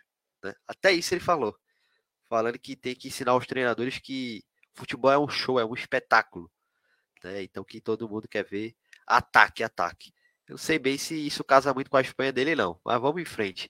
O que é que você espera aí desse confronto de amanhã? É uma Espanha que mostrou já durante essa Copa que joga com a bola, quer a bola. Às vezes não tão efetiva, mas sempre com a bola no pé, né? E hoje a gente vai ter um Marrocos que é rápido. Acho que em certo ponto isso pode colidir essa, essa, essas duas, esses dois estilos de jogo. A gente pode ter uma Espanha amanhã com a bola, mas o Marrocos que na velocidade do Hakimi, do Ziyech, tantos outros jogadores que são muito bons, podem tentar explorar esse contra-ataque, né, o Amadeus? Então, mesmo que eu não goste do Luiz Henrique sendo falando essas coisas, sendo meio como é que fugiu a palavra agora? É, se achando. Soberbo. Isso, soberbo. Mesmo que tenha o Luiz Henrique sendo soberbo e tal, que a Espanha tenha perdido para o Japão, não jogando bem, fazendo aquele jogo bem, bem parado, mesmo que tenha posse de bola, não conseguiu aproveitar as chances, eu acredito que a Espanha passe. É, por mais que Marrocos tenha feito uma boa fase de grupos, tenha passado bem da Bélgica e tal, o, eu acredito que Marrocos passou justamente porque a Bélgica não estava muito bem e agora ela vai enfrentar uma seleção que está um patamar muito acima da Bélgica. A Bélgica que, por, pelo fato dela estar tá jogando mal, ela já foi eliminada. Agora a Marrocos vai enfrentar uma seleção que vem bem, mesmo tendo perdendo, é, perdido o jogo para o Japão. É uma, é uma seleção que vem bem, que tem bons jogadores, tem um coletivo bom. O maior problema da seleção espanhola é caso a, o Marrocos se feche muito e que aconteça a mesma coisa que aconteceu com o Japão, que a seleção não consiga infiltrar muita área, que tenha só essa posse de bola, esse tal futebol é, ofensivo que ele falou tanto, mas que no final acabou sendo só toques laterais. É, mas eu acredito que o Marrocos não vai fazer esse jogo retraído, que vai tentar buscar o resultado. Vai tentar surpreender a Espanha. Por isso que eu acredito que a Espanha vai conseguir passar por cima de Marrocos, não atropelando, mas vai acabar fazendo aquele resultado seguro, vai fechar por os 2 a 0 2 a 0 por um fazendo um placar de 2 a 0 e que eu acredito que não vai ter muita dificuldade para vencer a equipe de Marrocos. Muito bem, tá? Então o destaque do nosso Amadeus sobre esse Espanha e Marrocos. E você, o, o Tomás, o que é que destaca aí dessa seleção de Marrocos que já faz uma grande campanha, só de chegar como líder aí com essa moral toda, encarando uma Espanha que é, já na visão aí do João e do, e do Amadeus tem um favoritismo. Cara, eu tô bem ansioso para ver essa partida. Não só pelas, pelas falas do fanfarrão Luiz Henrique, porque ele chegou com o discurso da post e só fez praticamente uma partida boa. Perdeu para o Japão de virada, é, empatou com a Alemanha e amanhã é uma, é uma partida para ele provar. Ele vai, vai mostrar para, vai ver, vamos ver se essa Espanha é isso tudo mesmo. Porque, cara, não tem como não lembrar da frase do, do Renato Gaúcho sobre posse de bola. Posse de bola é como ir numa balada. Não adianta você levar a garota para festa, fazer as coisas, a festa todinha e no final da partida chegar outro cara e levar a mulher. Então, posse de bola não ganha jogo. Ele falou, falou, falou, e até agora a equipe dele fez pouco. Não vi muita coisa da equipe dele. Dou o braço a torcer quando eu digo que, quando os amigos falam que a Espanha é favorita, mas é aquele favoritismo, favoritismo leve, muito também por conta do, dos jogadores em si que tem, jogadores que são bem, bem rodados já, são novos, mas são rodados, são jogadores de, de Champions, jogadores como o, o João já disse, que já jogaram a Copa passada, jogadores de Euro, então a pessoa dá um leve favoritismo para a Espanha, mas eu estou bem ansioso para ver como vai se comportar essa, essa equipe da Espanha diante dessa equipe de Marrocos que tem esses jogadores com, com a transição rápida. Amanhã é uma promessa, como o João falou, a gente fala aqui, faz uma promessa de jogo de dois, três gols e de repente sai um 0 a 0 Mas eu acho que amanhã também vai ser um, uma partida recheada de gols de ambas as equipes. Muito bem. Tá então destaque do nosso queridíssimo amigo Tomás também aí sobre Ô, esse. Pode falar. é, eu só queria acrescentar mais uma coisa.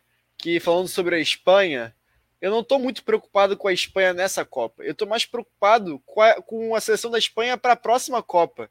Essa seleção tem muitos jogadores jovens. E, tipo assim, é, eles estão sendo mais trabalhados não para. Óbvio que tem a, tem a chance deles serem campeões, campeões na, na Copa de 2022.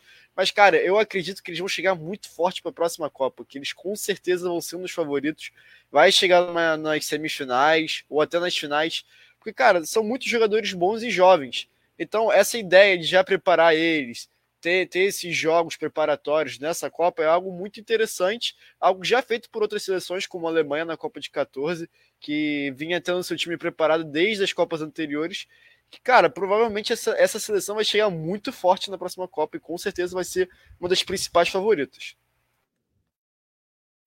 Muito bem, tá aí o destaque então aí do nosso queridíssimo Amadeus. Só para a gente fechar então aí sobre esse Espanha e Marrocos, então na visão da gente aqui, dos nossos analistas, a Espanha tem, uma, tem um favoritismo aí para esse duelo contra Marrocos, mas expectativa sempre de um bom jogo. A gente fala do outro confronto de amanhã, que será entre Portugal e Suíça. Portugal e Suíça às quatro da tarde, por essa mesma chave de Espanha e Marrocos, ou seja, quem avançar de Espanha e Marrocos enfrenta Portugal ou Suíça. Portugal que passou no grupo H, né? É, passou ali um grupo que tinha Coreia, que também se classificou, a Coreia do Sul foi eliminada para o Brasil hoje. Tinha também Uruguai, que foi a grande surpresa ter ficado pelo caminho logo na fase de grupos. E também tinha Gana. Né? E Portugal venceu Gana, é, venceu Uruguai e perdeu para a Coreia do Sul na última rodada. Um, um jogo que colocou um time misto é, para esse duelo, perdeu por 2 a 1 um. E a Suíça que estava no grupo do Brasil, né? Perdeu para o Brasil, mas ganhou os outros dois jogos, né? Bateu a bateu Camarões e bateu também a Sérvia é, para chegar para essas oitavas de final.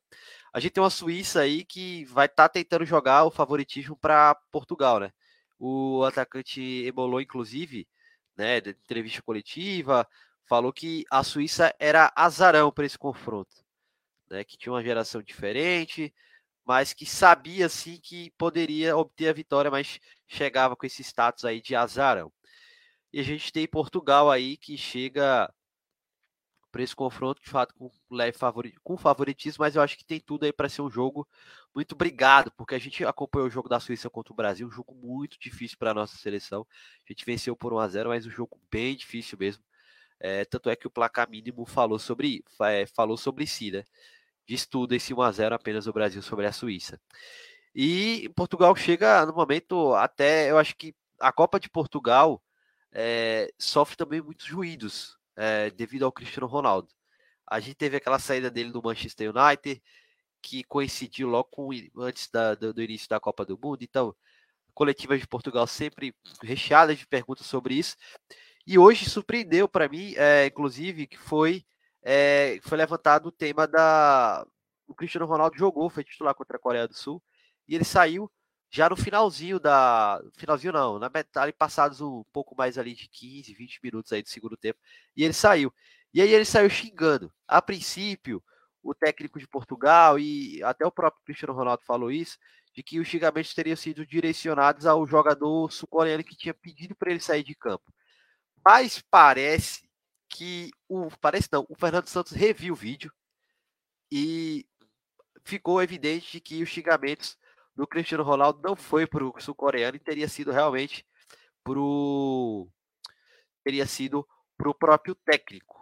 E aí ele deu na entrevista coletiva, ele falou que no campo não tinha ouvido nada, é, que viu ele discutindo com o jogador da Coreia, mas depois viu as imagens e não gostou nada. Ele falou essas palavras, não gostei nada. E a partir daí as coisas se resolvem dentro de casa, estão resolvidas, ponto final sobre essa questão. Mas deixou toda a sua insatisfação aí é, sobre essa situação. É uma, a leitura labial foi feita por ve, veículos portugueses que o Cristiano Ronaldo falou assim: estás com pressa, estás com a pressa do, não vou repetir o palavrão, para me tirar. For, também não vou repetir o que, é que ele falou. Mas foi esse o que o Cristiano Ronaldo falou. E aí o técnico pegou para si essa, essa, essa questão. E aí, na, na imprensa portuguesa, é, tá até sendo cogitada se o Cristiano Ronaldo vai ou não ser titular amanhã. Inclusive, teve uma enquete do jornal Record, onde 70% dos internautas não aprovavam a titularidade do Cristiano Ronaldo. Particularmente para mim, eu vi isso como um absurdo. Eu disse, nossa, mas quem que vai entrar no lugar dele? Gonzalo Ramos?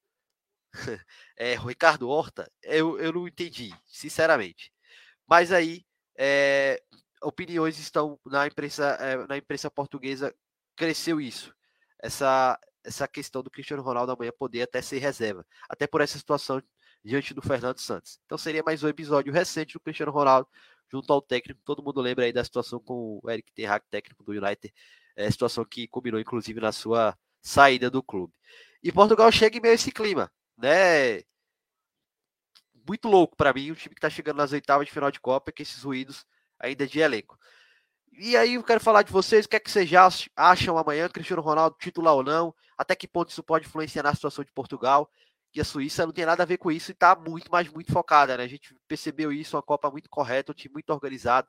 Começando por você agora, Amadeus, o que é que você fala aí sobre essa partida, também sobre essa questão aí do Cristiano Ronaldo? Para você, ele seria titular ou não? O que é que você espera do confronto? Então, Cristiano Ronaldo não vem bem nessa Copa. Não só na Copa, né? Mas também no Manchester United. E, cara, eu não acho, não acho um absurdo ele acabar sendo reserva, mesmo que não tenha bons jogadores no banco de reservas de Portugal, mas, cara, ele não vem desempenhando bem.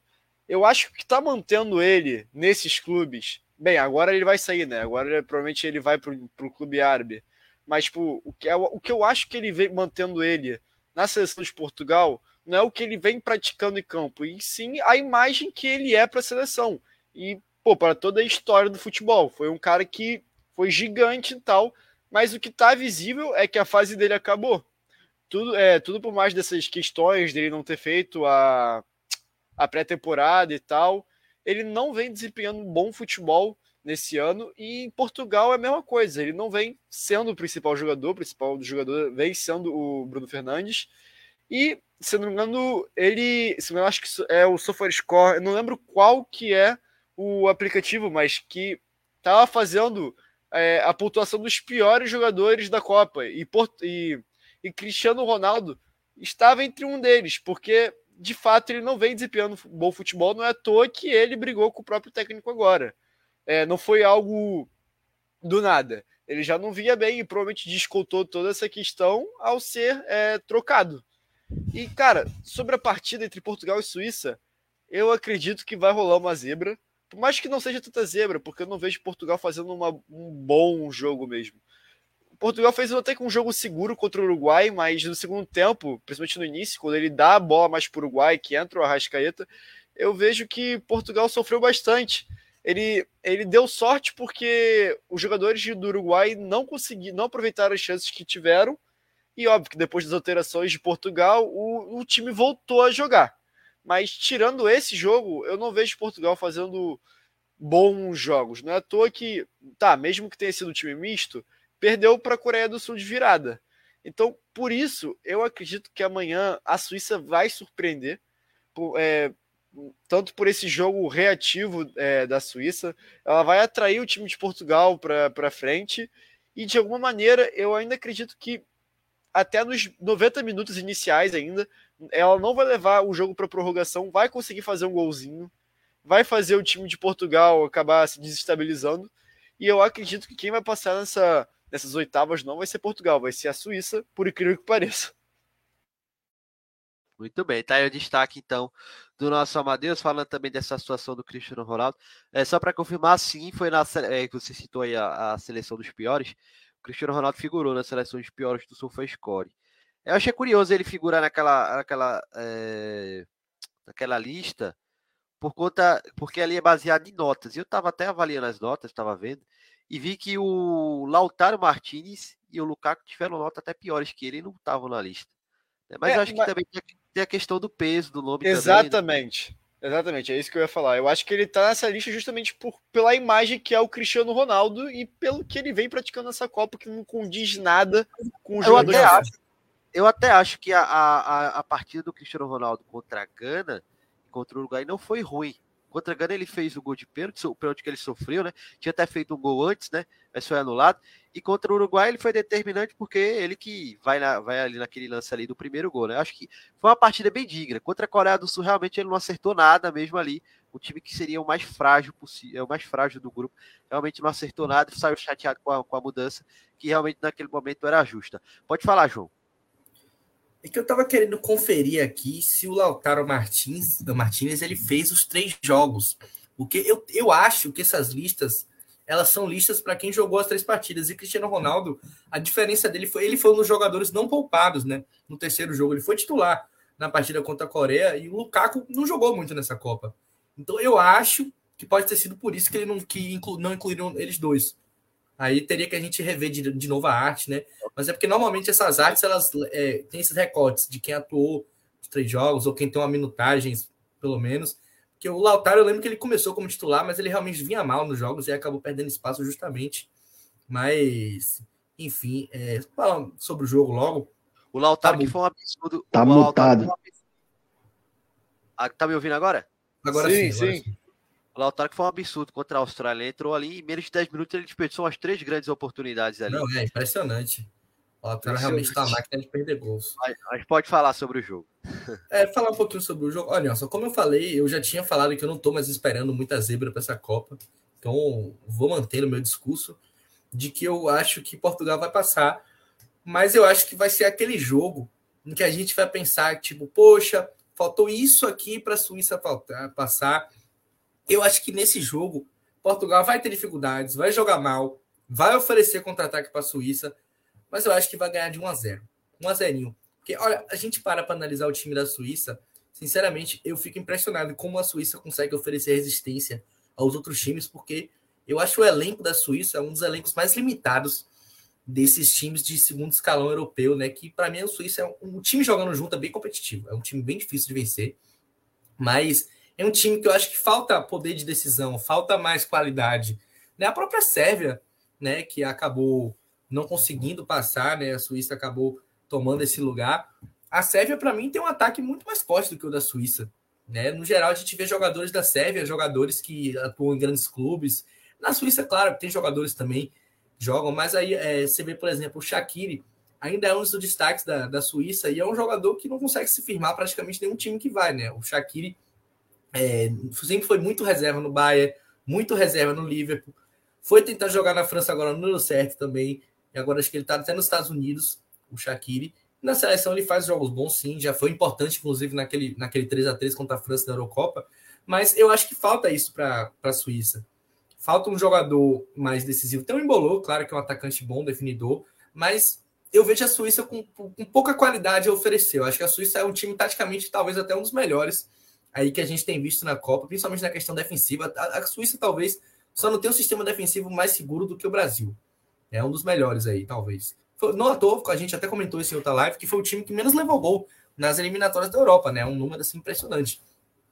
Mas eu acho que vai, é um jogo em que, que a Suíça vai, não vai é, oferecer espaço, mas também não vai atacar muito. Né? A Suíça não tem essa característica. A gente viu no jogo contra o Brasil, contra equipes que têm é, uma qualidade técnica maior, que a Suíça não faz nenhuma questão de atacar.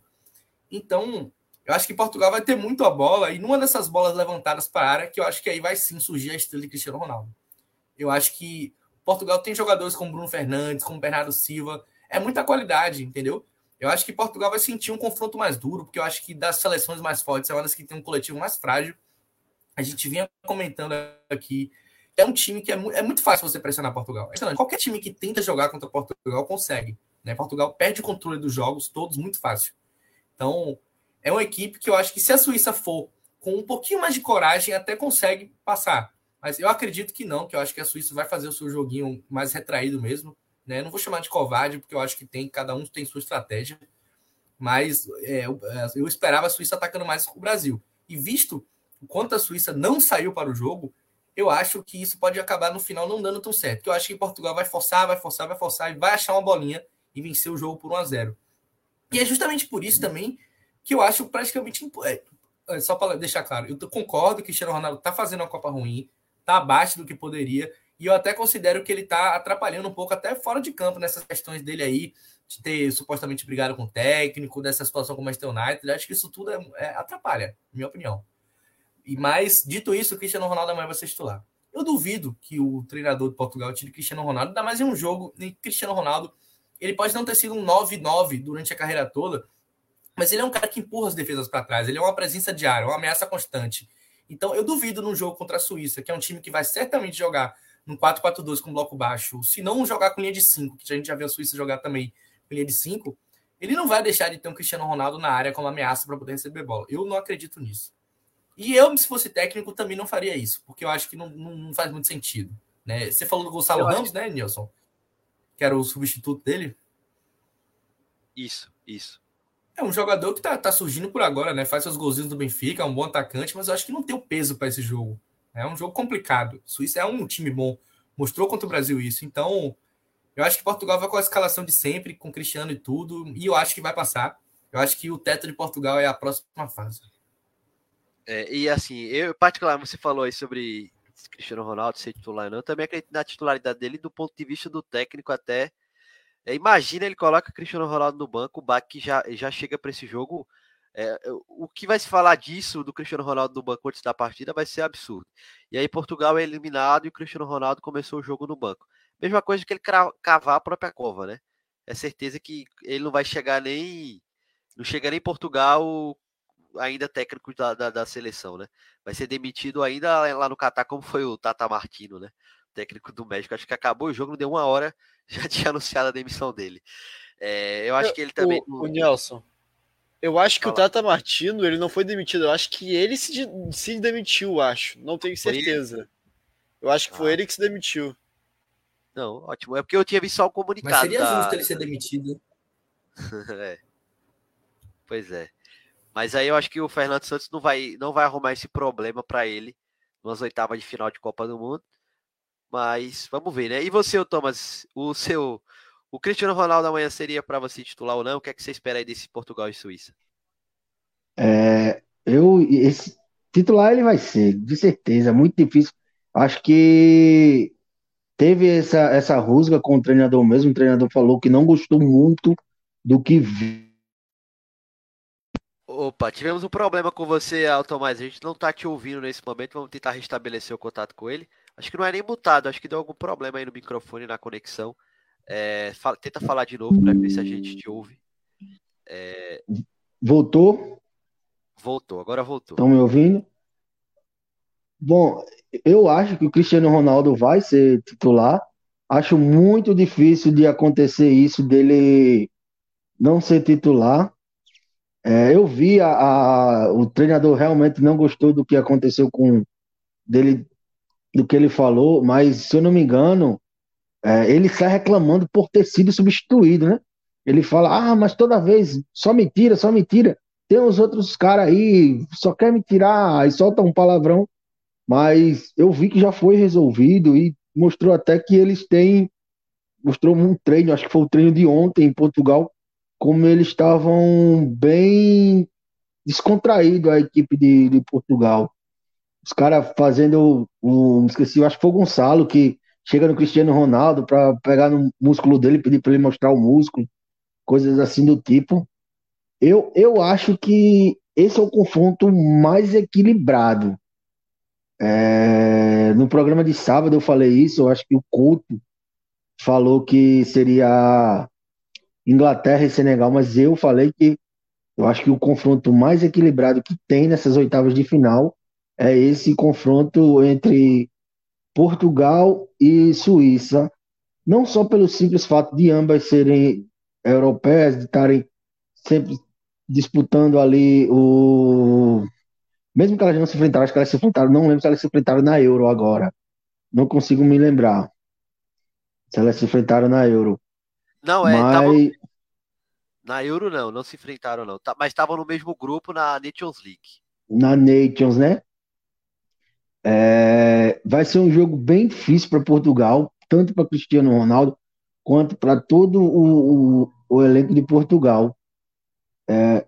Eu acho que, como o João falou, se a Suíça propor mais um jogo, como ela tentou depois de estar tá perdendo para a Sérvia que ela mudou drasticamente o jeito dela de jogar. Ela começou ganhando o jogo de 1 a 0, tomou a virada e mudou o jogo de novo na partida passada diante da equipe da Sérvia.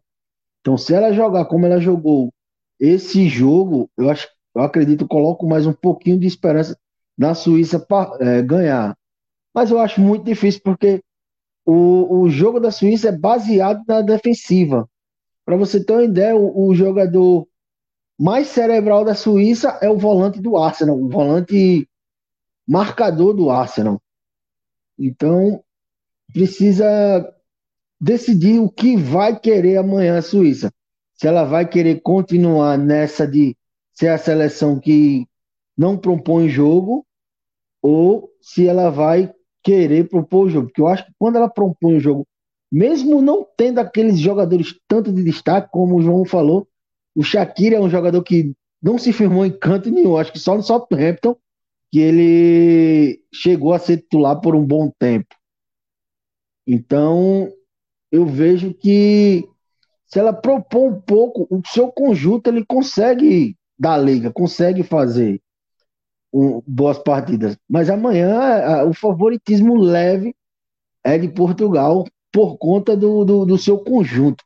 Que hoje não é Portugal só do CR7.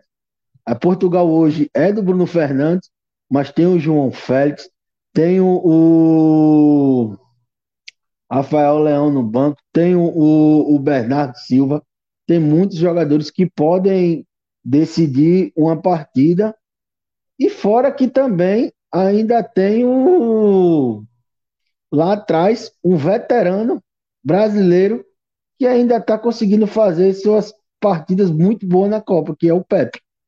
Então vejo um leve favoritismo de Portugal. Espero que seja um jogo bom, não seja um jogo só defensivamente. Muito bem, tá? O destaque todo do Tomás, só para a gente fechar então sobre esse Portugal e Suíça. Então, para o Tomás e para o João, a gente tem um favoritismo aí de Portugal, mesmo que leve, e para o Amadeus, um favoritismo da Suíça. Pode falar, Daniel, só para complementar o que eu disse, eu acredito que essa partida vai ser que nem uma partida que teve, não lembro se foi na, na temporada passada ou na anterior da passada, que foi o Manchester United contra Atlético de Madrid. Que Atlético de Madrid, no jogo de volta, se postou totalmente defensivo, que nem a Suíça normalmente faz. E, e o time do Manchester United só buscava bola aérea, bola aérea para cima de quem? Do Cristiano Ronaldo. Mas não deu em nada, porque cara, Cristiano Ronaldo não é mais o mesmo e tal. E eu acredito que vai ser uma partida muito semelhante. Que a Suíça vai ficar muito defensiva, mas Portugal não vai fazer nada a partida inteira e lá para os minutos finais vai rolar um contra-ataque, vai ter o gol logo do Embolô. Vai ser algo do tipo para mim. Eu acho que vai ser isso aí. Portugal tem que ser eliminada logo para mim, tem que tirar logo os grandes do início, para que, pô, seja uma Copa mais tranquila para o Brasil, que, pô, vai que dá uma zebra e Suíça está na final contra o Brasil. Seria uma, uma maravilha. Eu espero muito que aconteça algo do tipo. Alguém chamou para falar? Eu só ia dizer que o Amadeus está falando que espera que o, os melhores times saiam logo, né? Eu estava lendo um tweet engraçado do nosso colega jornalista, né, Eduardo Tironi, da ESPN, né? Todo mundo deve conhecer aqui. Ele estava falando, né, meio que cagando umas regras dizendo que quem está torcendo contra os times bons não gosta de futebol, né? Que só gosta de ganhar. E eu acho que você gostar de ganhar faz parte de gostar de futebol, né? Eu também estou muito mais torcendo para zebras do que torcendo para qualquer coisa, né? Claro que é muito mais legal a gente ganhar dos times e se vingar da França, né? Se vingar da Holanda, a Alemanha meio que já foi vingada por outros, mas se der para ser Brasil e Marrocos na final, eu tô aceitando. Eu vou comemorar o título para caramba. E é isso, né? Sempre secando aí as, as boas seleções. Eu vou fazer das palavras do grande Aloysio Chulapa, o maior tomador de Danone do Brasil. Cara que quer ver espetáculo, vai para um circo, vai para um teatro. Futebol é resultado, ainda mais Copa do Mundo. Eu quero que essas seleções que é consideradas grandes vão-se embora, como o João falou. Alô. Se... Hã? É, se for para ser Brasil e Marrocos na final e a gente sendo campeão, a gente vai ser. Eu tô nem aí, eu quero que vá-se embora tudinho. É isso aí. No, a gente poder escolher o adversário, melhor ainda, né? Marrocos ou, ou Suíça tava uma maravilha. Mas tá aí, a gente finaliza então é, essa discussão aí sobre Portugal e Suíça. Chegamos então ao fim do nosso programa de hoje, né? Falamos sobre o jogo do Brasil, a atuação fantástica da nossa seleção hoje, a classificação heróica também da Croácia e fizemos então os prognósticos para os jogos de amanhã, onde aqui Espanha e Portugal saíram-se como favoritas para esses jogos de amanhã.